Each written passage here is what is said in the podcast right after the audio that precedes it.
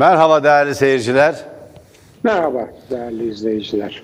Değerli seyirciler, Türkiye Gara operasyonunu tartışıyor. Gara operasyonunun sonuçlarını. 13 şehit var.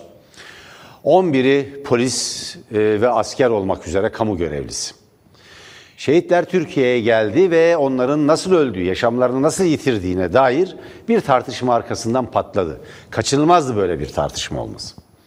Biz de eğer şehitler, bu 13 yurttaşımız PKK'lılar tarafından başlarına ateş edilerek şehit edilmiş iseler, her ne şekilde şehit edilmiş olurlarsa olsun, bunu çok ağır, çok sert ve açık bir dille kınadığımızı ilan ettik. Tele 1 yayınları da bu yöndeydi. Ama nasıl öldüklerine dair kamuoyunda belli ki bir kuşku var. Bugünden itibaren bu tartışma başladı. Meclisteki tartışmalarda açık.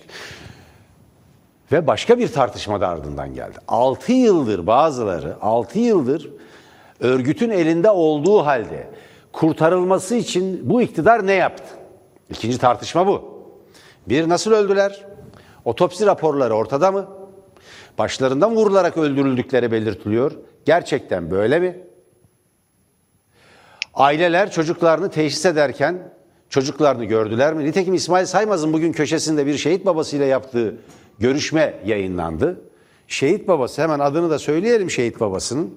Önemli çünkü bu tip şeyler.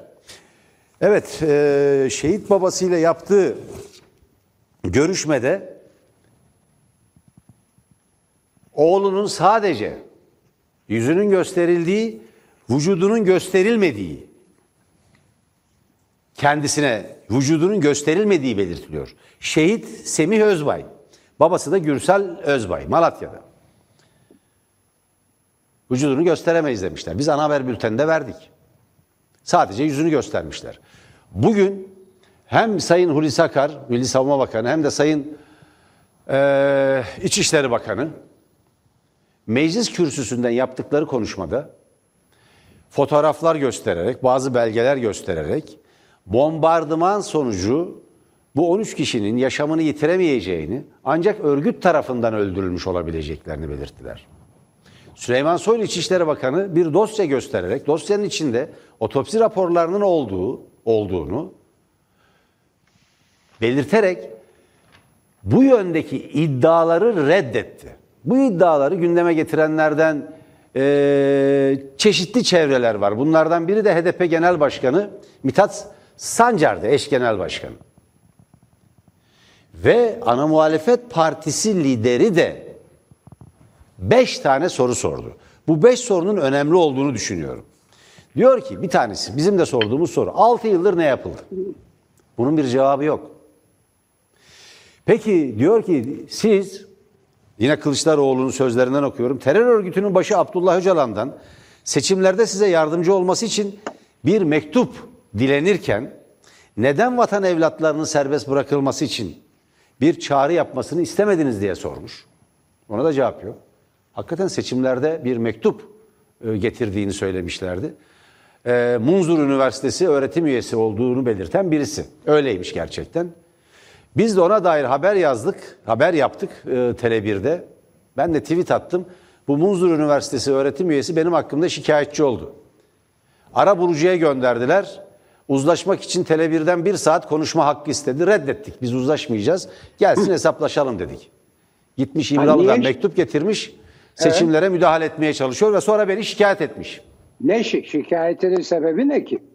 Kişilik haklarını zedelemişim hocam. Yani hakaret etmişim. Bunu iddia ediyor. Ya da başka iddiaları var. Haber. Şimdi, neyse. Haber, evet haber.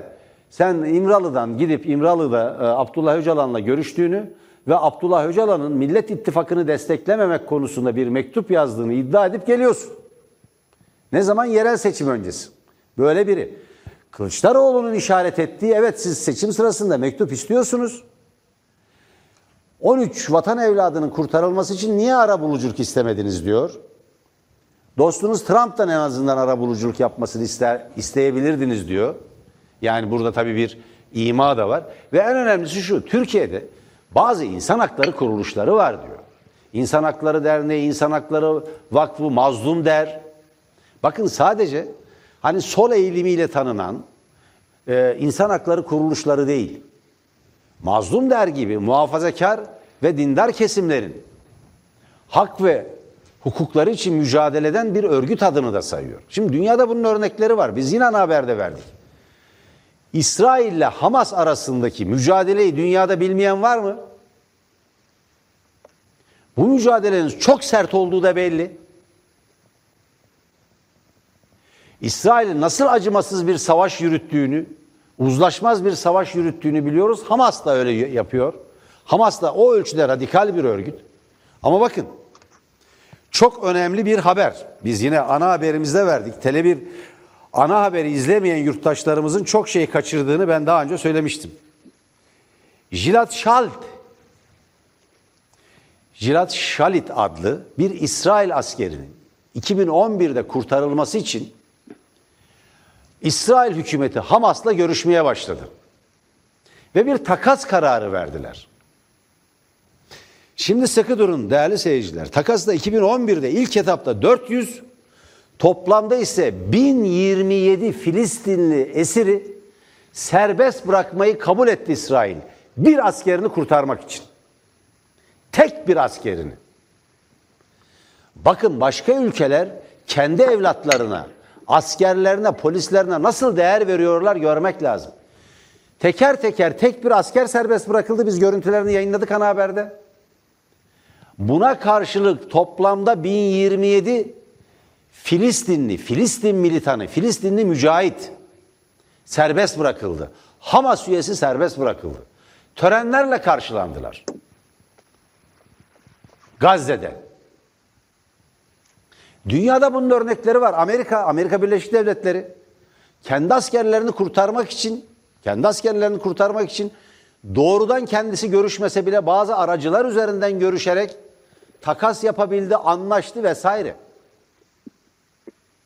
Kaldı ki bugün HDP milletvekilleri söyledi, Saruhan Oluç mecliste söyledi. Bunun Türkiye'de de örneği var. Aralarında yanlış hatırlamıyorsam Sırrı Süreyya Önder'in de bulunduğu bir heyet, Selahattin Demirtaş'ın da bulunduğu bir heyet Gabar Dağı'na zannediyorum giderek 3 tane uzman başçavuş ya da astsubayı kurtararak geldiler. Sağ salim getirdiler. Bunun da bir çözüm sürecinde bir karşılıklı anlaşmanın sonucu olduğu anlaşılıyor. Şimdi ortada 13 şehit var. Başarısızlıkla sonuçlanmış bir operasyon. Muhalefeti suçlayarak bu başarısızlığın üzeri örtülmeye çalışılıyor. Başaramadık diyen Sayın Cumhurbaşkanı'nın kendisi. Rize AKP İl Kongresi'nde. Ama siz bu başarısızlığı Cumhuriyet Halk Partisi'ni veyahut diğer muhalefet partilerini, İyi Parti'yi, HDP'yi ya da Gelecek Partisi gibi partileri suçlayarak bu başarısızlığın üstünü örtemezsiniz. Hocam biraz uzattım zannediyorum, buyurun lütfen. Estağfurullah, aman rica ederim. Çok bence doğru tabii şeyler söylediniz. Şimdi benim aklımı, mantığımı kurcalayan çok önemli bir iki soru var ama onlara geçmeden önce Türkiye'nin ve benim de şahsen çok büyük bir kaybım daha oldu bugün. Bu aralar yani birdenbire bu Ahmet Acar'ı kaybetmiştik. ODTÜ'nün eski rektörü. Pat diye bir alışveriş dönüşü eşiyle beraber küt diye aramızdan ayrılıvermişti ve çok gençti. Bugün de çok sarsıcı bir ani ölüm haberiyle üzüldük. Sevgili Doğan Cüceloğlu. Profesör Doğan Cüceloğlu. Evet. Siz tebrik ederim, teşekkür ederim. Sadece kendi adıma değil, Türkiye adına, Doğan Cüceloğlu adına, psikoloji bilimi adına, bilim adına, insani bilimler adına. Hakikaten demin bir şey söylediniz. Ben de aynı şeyi düşünüyorum. Birazdan oraya ben de atıf yapacağım zaten. Ana haber bültenini izlemeyenler, Tele 1'in ana haber bültenini izlemeyenler çok şey kaybediyorlar. Yani ben Tele 1'in ana haber bültenine gelene kadar birçok haberleri yerli ve yabancı, Amerikan medyası, İngiliz medyası işte haberlerini ve Türkiye'deki haberleri izliyorum. Fakat Tele 1'e geldiğim zaman ana haber bültenine bütün buralarda dikkati çekmeyen, görülmeyen veya verilmeyen haberleri izliyorum. Şimdi Doğan Cüceloğlu'nun ölüm haberini, vefat haberini de çok iyi verdiniz. Onun için sizi kutluyorum, bilim adına kutluyorum. Doğan çok önemli bir insandı. Bir de insandı ve psikolojiyi kendini geliştirmek için de kullanmıştı. Yani mükemmelliğe varan, mükemmelliği arayan bir insandı. Örneğin benim bir insanın erişebileceği en yüce makam saygınlıktır sözümü kendisinin programlarında sık sık kullanır. Hatta beni bir gün o sözümü de birçok programına davet etti ama bir programda o sözüm üzerinde benimle uzun uzun konuşmuş, söyleşi yapmıştı. Bir insanın ulaşabileceği en yüce makam saygınlıktır. Güvenilirliktir. Kesinlikle. Çok özür dilerim. Kesinlikle. Saygınlık değil ki. Çok özür dilerim. Saygınlığın altında yatan bir insanın hayatta erişebileceği en yüce makam güvenilirliktir. Çok özür dilerim. Saygınlık değil. Saygınlık gelir. Onun arkasından gelir. Paradan gelir. Evet. Güvenilir olmanın arkasından gelir. En yüce makam güvenilirliktir. Sanıyorum Tele 1 de zaten bu güvenilirlik üzerine kurdu. Hem kuruluşunu, hem şirketini, televizyonunu, hem de kadrolarını. Yani ben sizi de tanıdığım için. Aynen öyle hocam, çok teşekkür ederim. Arkadaşları da rica ederim. Çok iyi bir şey yakaladınız, güvenilirlik. Şimdi Doğan Cüceloğlu güvenilir bir hocaydı, güvenilir bir psikologtu. Buradan hemen konuyu bakın şöyle bağlayacağım. Girerken konuşmaya düşündüm kendi kendime. Doğan Cüceloğlu'ndan bu Gara operasyonuna nasıl geçebilirim diye. Karşımızdaki iktidar maalesef, çok büyük bir üzüntüyle söylüyorum, hemen hemen her konuda güvenilirliğini yitirdi. Yani diyeceksiniz ki hangi konuda kardeşim, ne konuda güvenmiyorsun sen iktidara? Yani bir defa adalet konusunda güvenilirliğini yitirdi. İşte Enis Berberoğlu olayı. Yani aynı haberi bir gazete manşetten veriyor bir yıl evvel. Onlar beraat, takipsizlik vesaire, hatta içeri alınmış olan dışarı bırakılıyor. Aynı haber Enis Berberoğlu'nun milletvekilliği düşürülüyor, hapse atılıyor, Anayasa Mahkemesi kararı görmezden geliniyor ve aynı mahkeme yapıyor bunu. Aynı mahkeme. Üstelik aynı mahkeme hem Anayasa Mahkemesi kararını görmezden geliyor hem de ondan sonra ona uyuyor. Ki bu mahkeme zaten o kararı da, yani bir yıl önceki haber kararını da işte önemsemeyen mahkeme. Şimdi adalette güvenemiyorsunuz. En önemli sorunumuz nedir bugün? Yani koronadır, değil mi? Korona verileri aylarca gizlendi, aylarca. Ondan sonra Dünya Sağlık Teşkilatı'nın filan baskısıyla doğru haberler verilmeye başlandı, düzgün haberler. Onlar da ne kadar gerçek bilmiyoruz. Başka bir konu, geçim derdi, değil mi?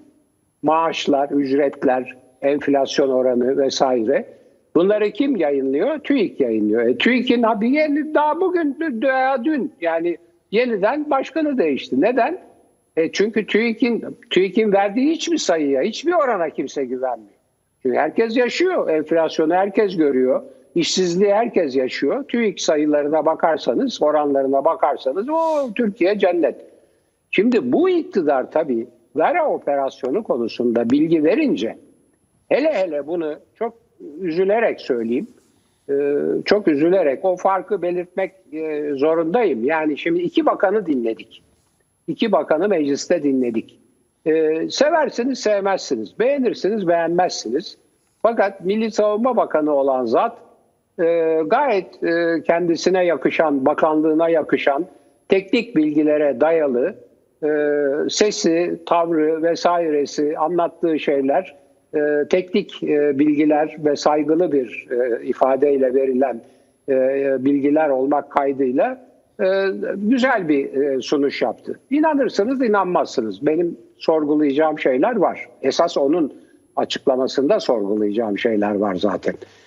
Fakat arkasından gelen öbür İçişleri Bakanı olan zat perişan etti ortalığı. Yani müthiş suçlayıcı sesiyle, jestleriyle, kullandığı sözcüklerle, boş iddialar, bin parçaya ayıracağım filan. Ya bin parçaya filan ayır diyen yok. Sen hakim ol yani şeye, oradaki olaylara yeter yani filan. Bir de daha korkuncu, bir devlet adamının diline, yani bir devlet diline uygun olmalı, yakışmalı değil mi sözler ve dil? Evet, oradan çok rahatsız oldum ve çok üzüldüm. Fakat sonra kendisi Demokratik Parti miydi, Demokrat Parti miydi onun genel başkanı olduğu parti? Yani muhalefetteki partinin genel başkanıyken aynı üslupla yani Erdoğan'a saldırıyordu. Aynı üslupla. Ben onun Erdoğan için söylediği sözleri bırakın televizyonda, kendi özel yaşamımda bile tekrarlayamam. Ona çok üzüldüm. Yani bir şeyi örtbas edecek diye veya bir iç politika operasyonuna hazırlık yapacak diye, yani HDP'yi kapatmak veya CHP'yi suçlamak falan gibi, bu yakışmadı, iyi olmadı. Şimdi gelelim, çok hemen bitiriyorum. Çok aklımı kurcalayan birçok soru var ama iki çok net mantık sorusunu muhakkak sormak ihtiyacındayım. Bir, bu operasyonun kurtarma operasyonu olduğunu, rehine kurtarma operasyonu olduğunu Cumhurbaşkanı söyledi. Hepimiz oradan öğrendik. Evet. Çünkü o söyleyene kadar bu bir sınır ötesi bir teröristlere karşı bir operasyon mudur nedir tam anlaşılamamıştı.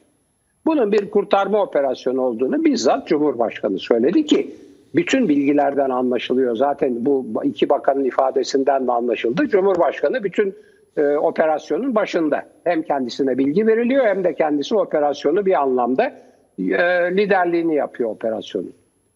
Peki şimdi yani akıllara seza bir soru.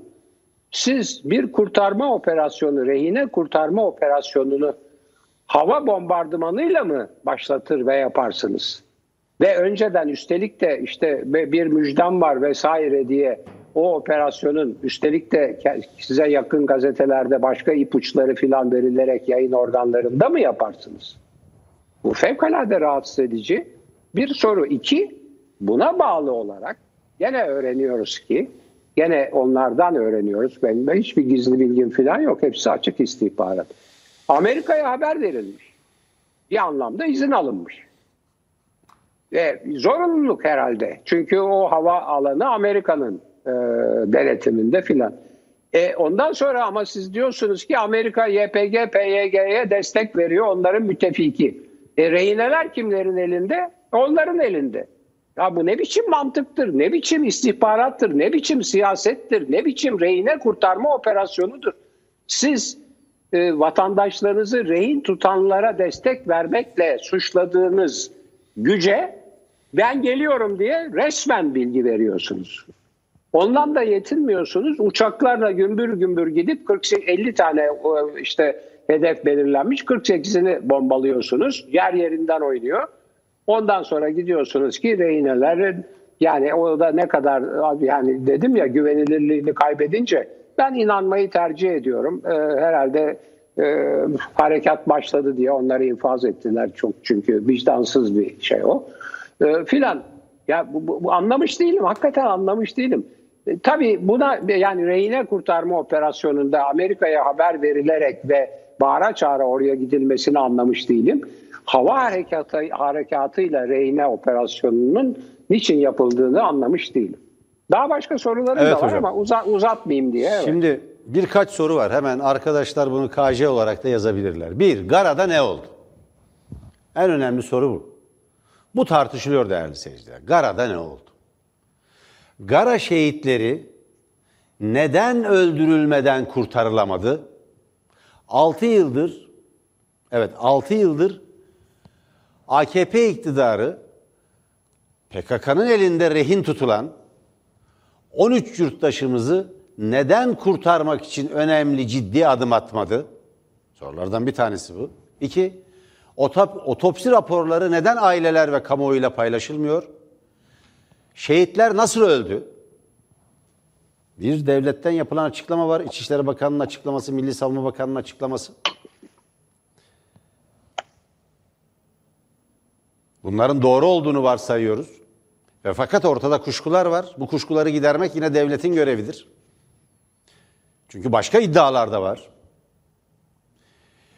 Amerika Birleşik Devletleri'nin PKK'yı desteklediği iddia edilirken, bu operasyon Amerika Birleşik Devletleri'ne haber verilerek neden yapıldı? Şimdi Sayın Süleyman Soylu'nun meclisteki konuşmasına bakılırsa Amerika ne derse desin bizi ırgalamaz diyor. Yani böyle de bir dili var, külhan bir dili var. Ama operasyonu yaparken Amerika Birleşik Devletleri'ne haber veriyorsunuz ve Amerika Birleşik Devletleri de diyor ki şayet PKK tarafından öldürülmüşse bunu şiddetle kınayacağız. Şimdi bir kuşkuyu ifade ediyor. Ve başka bir şey daha söyleyelim. Başarısız olduğu bu operasyonun kabul ediliyor. Sayın Cumhurbaşkanı da kabul edildi. Peki bu başarısızlığı kim üstlenecek? Bunun sorumlusu kim? Bunun sorumlusu muhalefet mi? Ya buna kargalar bile güler. İktidar elinde tutmayan muhalefet mi? Günler öncesinden Gara'ya bir operasyon yapılacağını yandaş medyaya servis eden, oradan kamuoyunu hazırlamaya çalışan sizsiniz, iktidar. Çünkü kolay, dün de işaret ettik, kolay bir başarının peşinde koştu AKP iktidarı. Çünkü 2023'te yeniden kuruluş anayasasını hazırlayabilmek için bir başarı hikayesine ihtiyaç var. Önümüzdeki dönemde seçimleri kazanabilmek için bir başarı hikayesine ihtiyaç var. Tıpkı 1997'de Abdullah Öcalan'ın yakalanması gibi. Nasıl DSP'yi, Ecevit'i birinci parti haline getirdi? Murat Karayılan gibi bir PKK önde gelenini, bir PKK liderini yakalayarak veyahut bugün şehitlik mertebesine ulaşmış yurttaşlarımızı, 11'i kamu görevlisi olan yurttaşımızı kurtararak bir başarı hikayesi yazmaya çalışıyordu. Keşke kurtarılabilseydi. Ama olmadı. Büyük bir başarısızlıkla sonuçlandı. Peki bunun sorumlusu kim? Muhalefet mi bunun sorumlusu? Kim? Yani sosyal medyada birkaç tane tweet atan bazı insanlar mı, yurttaşlar mı? Kim? Amerika Birleşik Devletleri diyemezsiniz. Amerika Birleşik Devletleri destekliyorsa operasyonu niye haber verdiniz? Ya nereden baksanız tutarsızlık. Nereden baksanız tutarsız. Nereden baksanız ne diyelim? Saçma. Ortada bir başarısızlık varsa bu başarısızlığın da sorumluları var demektir. Gerçekten bu başarısızlığın sorumlusu kim? Arkadaşlar bunu yazalım. KJ olarak yazarlar. Gara operasyonundaki başarısızlığın sorumlusu kim? Evet, aslında İktidar bize bunun muhalefet olduğunu anlatmaya çalışıyor. Şimdi evet. Bakın şehit babasına ne diyeceksiniz? Diyor ki baba Gürsel Özbay, biz Malatya'da olduğumuz için ailelerin hepsi geldiler. Cenazelerini tesis ettiler. Ben diğerlerinin resimlerini gördüm. Hepsinin resimlerini gördüm diyor. Benim çocuğumun sadece yüzünü gösterdiler. Vücudunu gösteremeyeceklerini söylediler. Şimdi bir ailenin üzülmemesi, babanın üzülmemesi için bu yapılmış olabilir. Fakat resmi açıklama şuydu. Mağara sorumlusu tarafından başlarına birer ateş edilerek infaz edildikleri, öldürüldükleri belirtilmişti. Bu bir cinayet. Tartışmasız bir biçimde cinayet. Büyük bir olasılıkla böyle de gerçekleşmiş olabilir. Buna da itiraz etmiyorum. Sayın Süleyman Soylu'nun mecliste dosyasını gösterdiği dosyanın içindeki otopsi raporlarında da bunlar belirtilmiş olabilir. O halde bu kuşkuları ortadan kaldırın. Ama bir kez daha altını çizelim. 13 yurttaşımızın yaşamını yitirmesi dramatik bir olaydır. Acıdır. Bir terör eylemidir. Her halükarda. Ve iktidarın gelinen aşamada onların hayatlarını kurtarmak konusunda ne yapıldığını belirtmek de boynunun borcudur. 6 yıl boyunca ne yapıldığını, hangi adımların atıldığını bu millete anlatmalıdır. Bunun başka çaresi yok. Olay böyle bir noktaya gelmiş durumda. Bu konuda bilgi vermelidir. Kamuoyuyla bilgileri paylaşmalıdır. Siz de belirttiniz. Sayın Hulusi Akar teknik bilgi verdi. Buraya dedi kara güçleri dışında kimse giremez. Hava bombardımanıyla bu mağaralara etki etmek mümkün değildir. Bunlar doğru olabilir. Doğru da görünüyor. O halde nasıl olduğunu anlatmak konusunda hiçbir şeyden kaçınmamak ve çekinmemek gerekiyor. Evet. Şimdi tabii sizin o sorduğunuz sorunun yanıtını ben bugün yazımda da verdim Cumhuriyet'te. Hiç kuşkusuz bu harekatın başarı da olsaydı sorumlusu, onuru siyasal iktidarın olacaktı. Başarısız olduğuna göre onun sorumlusu da onun bedelini siyaseten veya vicdanlarda veya tarih önünde ödemesi gereken de siyasal iktidardır. Hiç şüphesiz. Hocam bir cümle söyleyebilir miyim? Çok garip bir tablo yok mu ortada? Yani başarı olursa bu iktidara yazacak, başarısız olursa o suçlu muhalefet. Tabii tabii. Böyle bir şey olabilir mi ya? Şimdi daha tabii ona devam edelim şimdi. Ona devam edelim. Şimdi oradaki sorun şuradan kaynaklanıyor. Yani siz de belirttiniz. Yani benim üçüncü aklımı kurcalayan soru da oydu zaten. Bizzat, affedersiniz, bizzat Hulusi Akar söyledi ve Milli Savunma Bakanı, eski Genelkurmay Başkanı. O noktaları havadan tahrip etmek mümkün değil, müdahale etmek mümkün değil, kara harekatı lazım. Evet, öyle de görünüyor. O zaman, evet. Ay ne diye o zaman siz bir rehine kurtarma operasyonunu hava harekatıyla başlatıyorsunuz?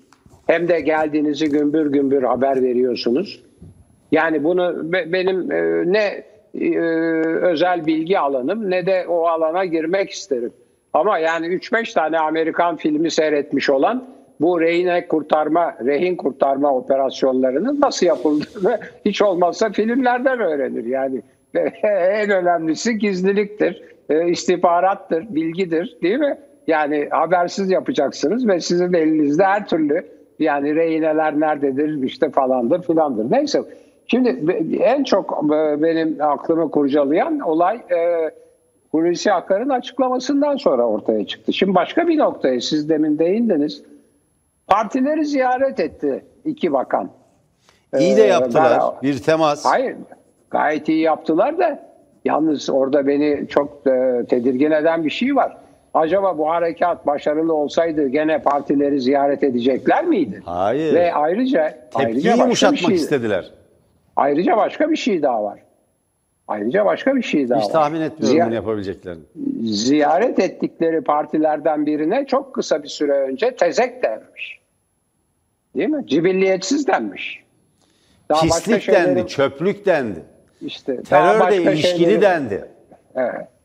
Evet. Diyeceksiniz. Ondan sonra başarısız bir harekat yapınca tepkiyi yumuşatmak için onlara en üst düzeyde ziyaret geldi. Olur mu böyle şey canım?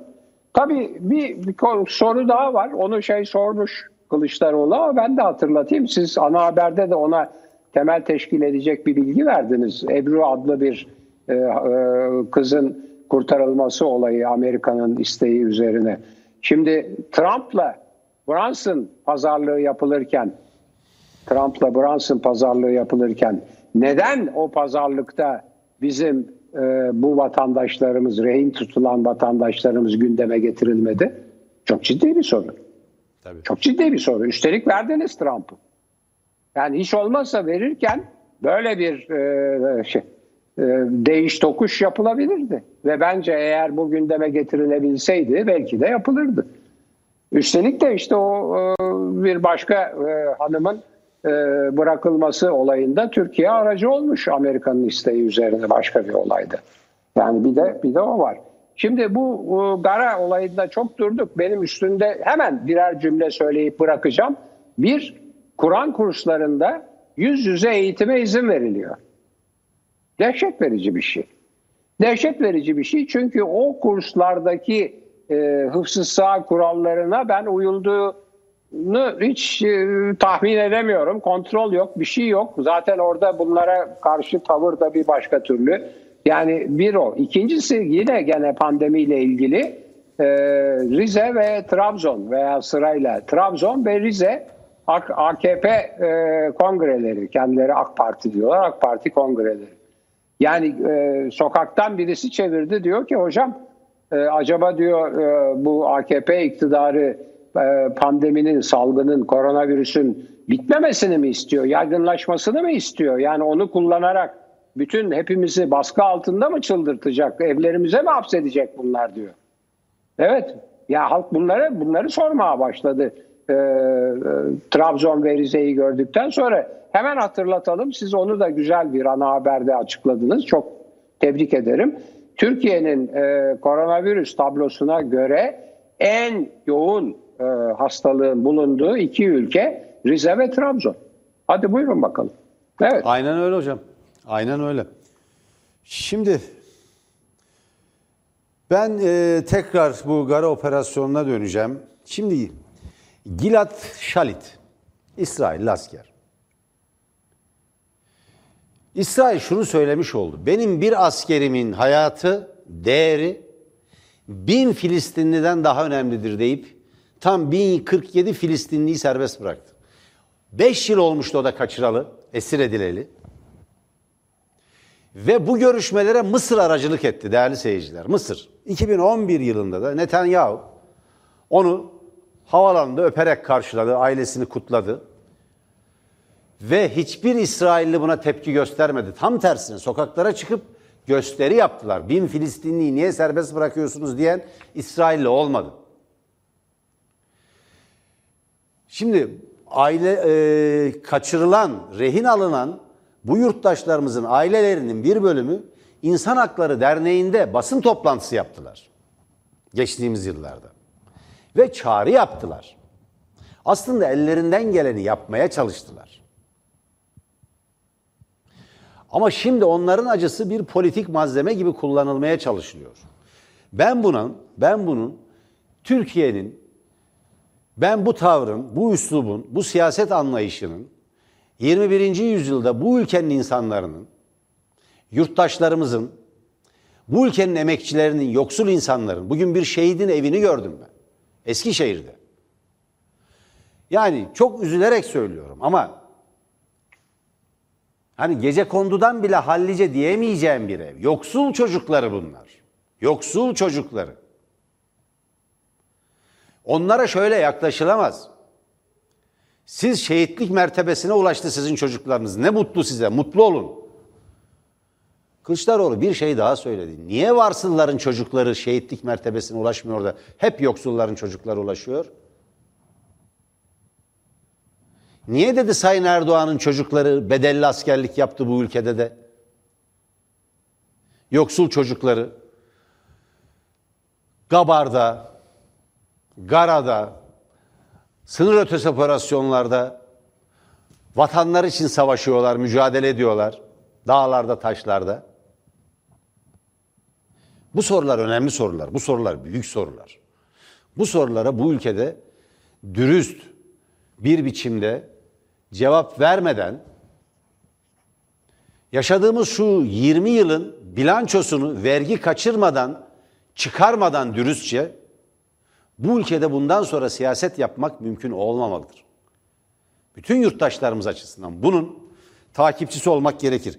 Hocam ben de başka bir konuya geçeceğim. Şimdi bu 21 Anayasası 2023 çünkü bütün bunlar 2023'e yönelik bir hesap üzerinden yapılıyor. Bir başarı hikayesi kurulmaya çalışılıyor. Çünkü böyle bir başarı yakalansaydı ardından bir erken seçim gelebilirdi. Mesela Murat Karayılan yakalanmış olsaydı apar topar 6 ay sonra biz Türkiye'yi bir erken seçimle yüz yüze bulabilirdik. Çünkü çarşamba günü açıklanacak herkesin hazırlandığı büyük müjde, büyük başarı neydi diye insanlar soruyor. Bu sorunun da cevabı yok. Operasyon başarısızlıkla sonuçlanınca bu da unutuldu. Çarşamba günü açıklama falan yapılmadı. Şimdi muhalefet partisi ya bu laikliği kimse kaldıramaz. Ne yeniden kuruluş anayasasıymış diye Cumhuriyet Halk Partisi ve diğer partiler bu meseleyi yeterince ciddiye almadılar. Ben şöyle düşünüyorum. Özellikle ana muhalefet partisi laiklik ve cumhuriyeti savunmak konusunda üzerine düşen tarihsel sorumluluğu yerine getirmedi. Bizi din düşmanı zannederler. Muhafazakar çevrelerinin güvenini kaybederiz gibi temelsiz, hiçbir araştırmaya dayanmayan, hiçbir saha verisine dayanmayan, kendilerine liberaller tarafından empoze edilmiş bazı görüşlerin arkasına takılarak laikliği ve cumhuriyeti sokakta bıraktılar. Ayasofya'nın açılmasını bile tartışmadılar hocam, hatırlarsınız. Biz burada tartıştık, onlar tartışmadı. İyi Parti, MHP, şimdi MHP Deva Partisi'ni fırçalıyor. Anayasanın ilk 4 maddesi tartışılamaz. Siz neyin devası olduğunuzu ortaya koydunuz diye. Senin ortağın yeniden kuruluş anayasası yapıyor ya, farkında değil misin? Ayasofya Camii'nin imamı anayasadan laiklik maddesi kaldırılsın diyor. İmama tepki gösteriliyor. İmam dövülüyor. İmamdan önce bu memlekette iktidar böyle bir hazırlık yapıyor. Bunun farkında değiller. Bazı tarihsel dönemeçlerde ideolojik ve kültürel mücadele dolayımıyla yürür. Sınıf mücadelesi de siyasal mücadelede. AKP iktidarı 20 yıldır bir ideolojik ve kültürel mücadele yürütüyor. Bir tarih anlayışı koyuyor, bir toplum anlayışı koyuyor, bir gelecek tasarımı koymaya çalışıyor. Bir orta çağa dönüş projesi olsa bile bunun karşılığında gerek laiklik gerek cumhuriyetin savunulması bu ülkenin aydınlarına, bizim gibi gazetecilere bırakıldı. Onların bir kısmı da Uğur Mumcu gibi, Ahmet Taner Kışlalı gibi, Bahriye İçok gibi, Muammer Aksoy gibi şeriatçıların kurşunlarına hedef olarak yaşamlarını yitirdiler. Kendilerini Cumhuriyet'in kurucu partisi diye gören partiler, Cumhuriyet Halk Partisi başta olmak üzere, Cumhuriyetçi Parti olarak gören merkez sağ ve merkez soldaki partiler, Cumhuriyeti ve laikliği cami avlusuna terk ederlerse, o camiden çıkanların bir bölümü de onu boğazlamaya kalkabilir. Tablo budur. 2023'te bu anayasa değişmez zannetmeyin bu mücadele üslubuyla, bu anlayışla. Bu ülkenin yurttaşlarının laiklikle bir sorunu yok. Laikliği dinsizlik diye anlayanlar bu ülkede %8 ila 12 arasında dar şeriatçı bir grup. Ya bu ideolojik mücadeleyi vereceksiniz, ya bu kültürel mücadeleyi yürüteceksiniz veyahut gerçekten laiklik bu anayasadan çıkartıldığı zaman hazırlıksız, silahsız kalacak ve hiçbir şey yapamayacaksınız. Olay budur. Olay bundan ibarettir. Evet. Evet, ben de bir başka noktaya işaret ederek bitirmek istiyorum programı. Nasıl oldu da PYD veya YPG birdenbire Orta Doğu'da ana aktörlerden biri haline geldi ve Türkiye'den adam kaçırıp rehine operasyonları kendisi, yani rehine tutarak operasyon yapmaya başladı. Bu işin başında Türkiye'nin birkaç hatası var. Onu hatırlatmak istiyorum çok kısaca. Suriye'nin iç işlerine karışmak durumunda kaldığı zaman Türkiye, yani Esad'la ittifakı bozacağı sırada Esad uyardı. Dedi ki bu birdenbire sizin iç güvenlik sorununuz haline gelir. Yapmayın bunu dedi. Ve Türkiye Suriye'ye müdahaleye başlar başlamaz hemen kendisinin kuzeyinden, bizim güney sınırımızdan kendi ordusunu, güçlerini, güvenlik güçlerini çekti ve Kürtler oraya geldi. Şimdi YPG, PYG'nin birinci oluşumu bu. İkinci oluşumu, Amerika'nın nasıl bunlar ittifak müttefiki haline geldiler. O sırada oradaki ana düşman IŞİD'ti. Bizim iktidar bunlara öfkeli gençler diye böyle bir takım garip şeylerle yaklaşıp Amerika'nın Türkiye'ye bu konuda kuşkuyla bakmasına yol açtılar. Yani esas IŞİD'le mücadelede ne kadar güvenilir olduğu konusunda Türkiye Amerika'ya güvence veremedi. Yani başta söylediğim o güvenilirlik meselesi. Onun üzerine Amerika, Türkiye Cumhuriyeti gibi güvenilir, ciddi, büyük bir devlet yerine oradaki Kürtlerle işbirliği yapmaya başladı. Yani iki tane orada tarihi hata var. Birisi Esad'a müdahale etmek ve güney sınırımızı, onun kuzeyini birdenbire PYG ve YPG, işte neyse ikisi aynı şey zaten onlara terk etmek. Üçüncüsü de IŞİD'le mücadelede yeterince güvenilir olmamak. Sonra aklı başına geldi ama o çok geç oldu. Bunları da unutmayalım. Çok haklısınız hocam, çok haklısınız. Umarız Türkiye kendi yolunu akılcı, bilimsel anlayışı yeniden bularak kendi yolunu yeniden kuracak. Buna inanıyoruz. Ama her şeyden önce herkes, özellikle Türkiye'nin demokrasi güçlerinin muhalefet alanında yer alan, merkez sağ ve merkez solda Türkiye'nin geleceği ve kaderi konusunda akılcı bir işbirliğine yönelmek ve Türkiye'yi bu çıkmazdan kurtaracak adımları atmaktır diye düşünüyorum. Bir kez daha soralım. Bu başarısızlığın sorumlusu kim? Gara başarısızlığının sorumlusu kim? Ölümler nasıl gerçekleşti? Bu konuda bu millete verilecek bir hesap, yapılacak bir açıklama olduğunu düşünüyoruz. Madem ortada bir başarısızlık var, bu başarısızlığın sorumluları da olmalıdır. Bir kez daha kapatırken şehitlerimize rahmet, yakınlarına başsağlığı ve sabır diliyoruz. Doğan Cüceloğlu'nu saygıyla, sevgiyle anıyoruz. Huzur içinde yatsın. Ölümü çok hızlı oldu, ani oldu. Bir kaza, evde başını vurmuş. Düşerek yaşamını yitirmiş. Bu da çok üzücü. Böyle diyerek bitirelim. Hemen bizden sonra hiç değerli seyirciler Tele 1'i terk etmeden izlemelisiniz. Mercek programında Tuğbe Emlek'in konukları var. Bu konuyu, Gara operasyonunu konuşacaklar.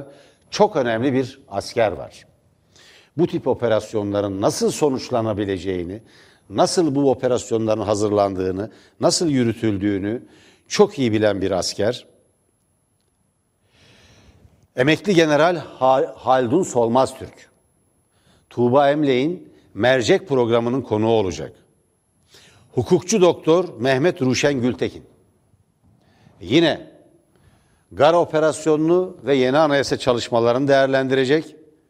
Anayasa hukukçusu Profesör Doktor Süheyl Batum, 1921 Anayasası'nın neden şu anda iktidar çevreleri tarafından yapılmak istenilen yeni anayasa için kullanılmak istendiğini, örnek gösterildiğini, bunun gerçek nedenini ortaya koyacak.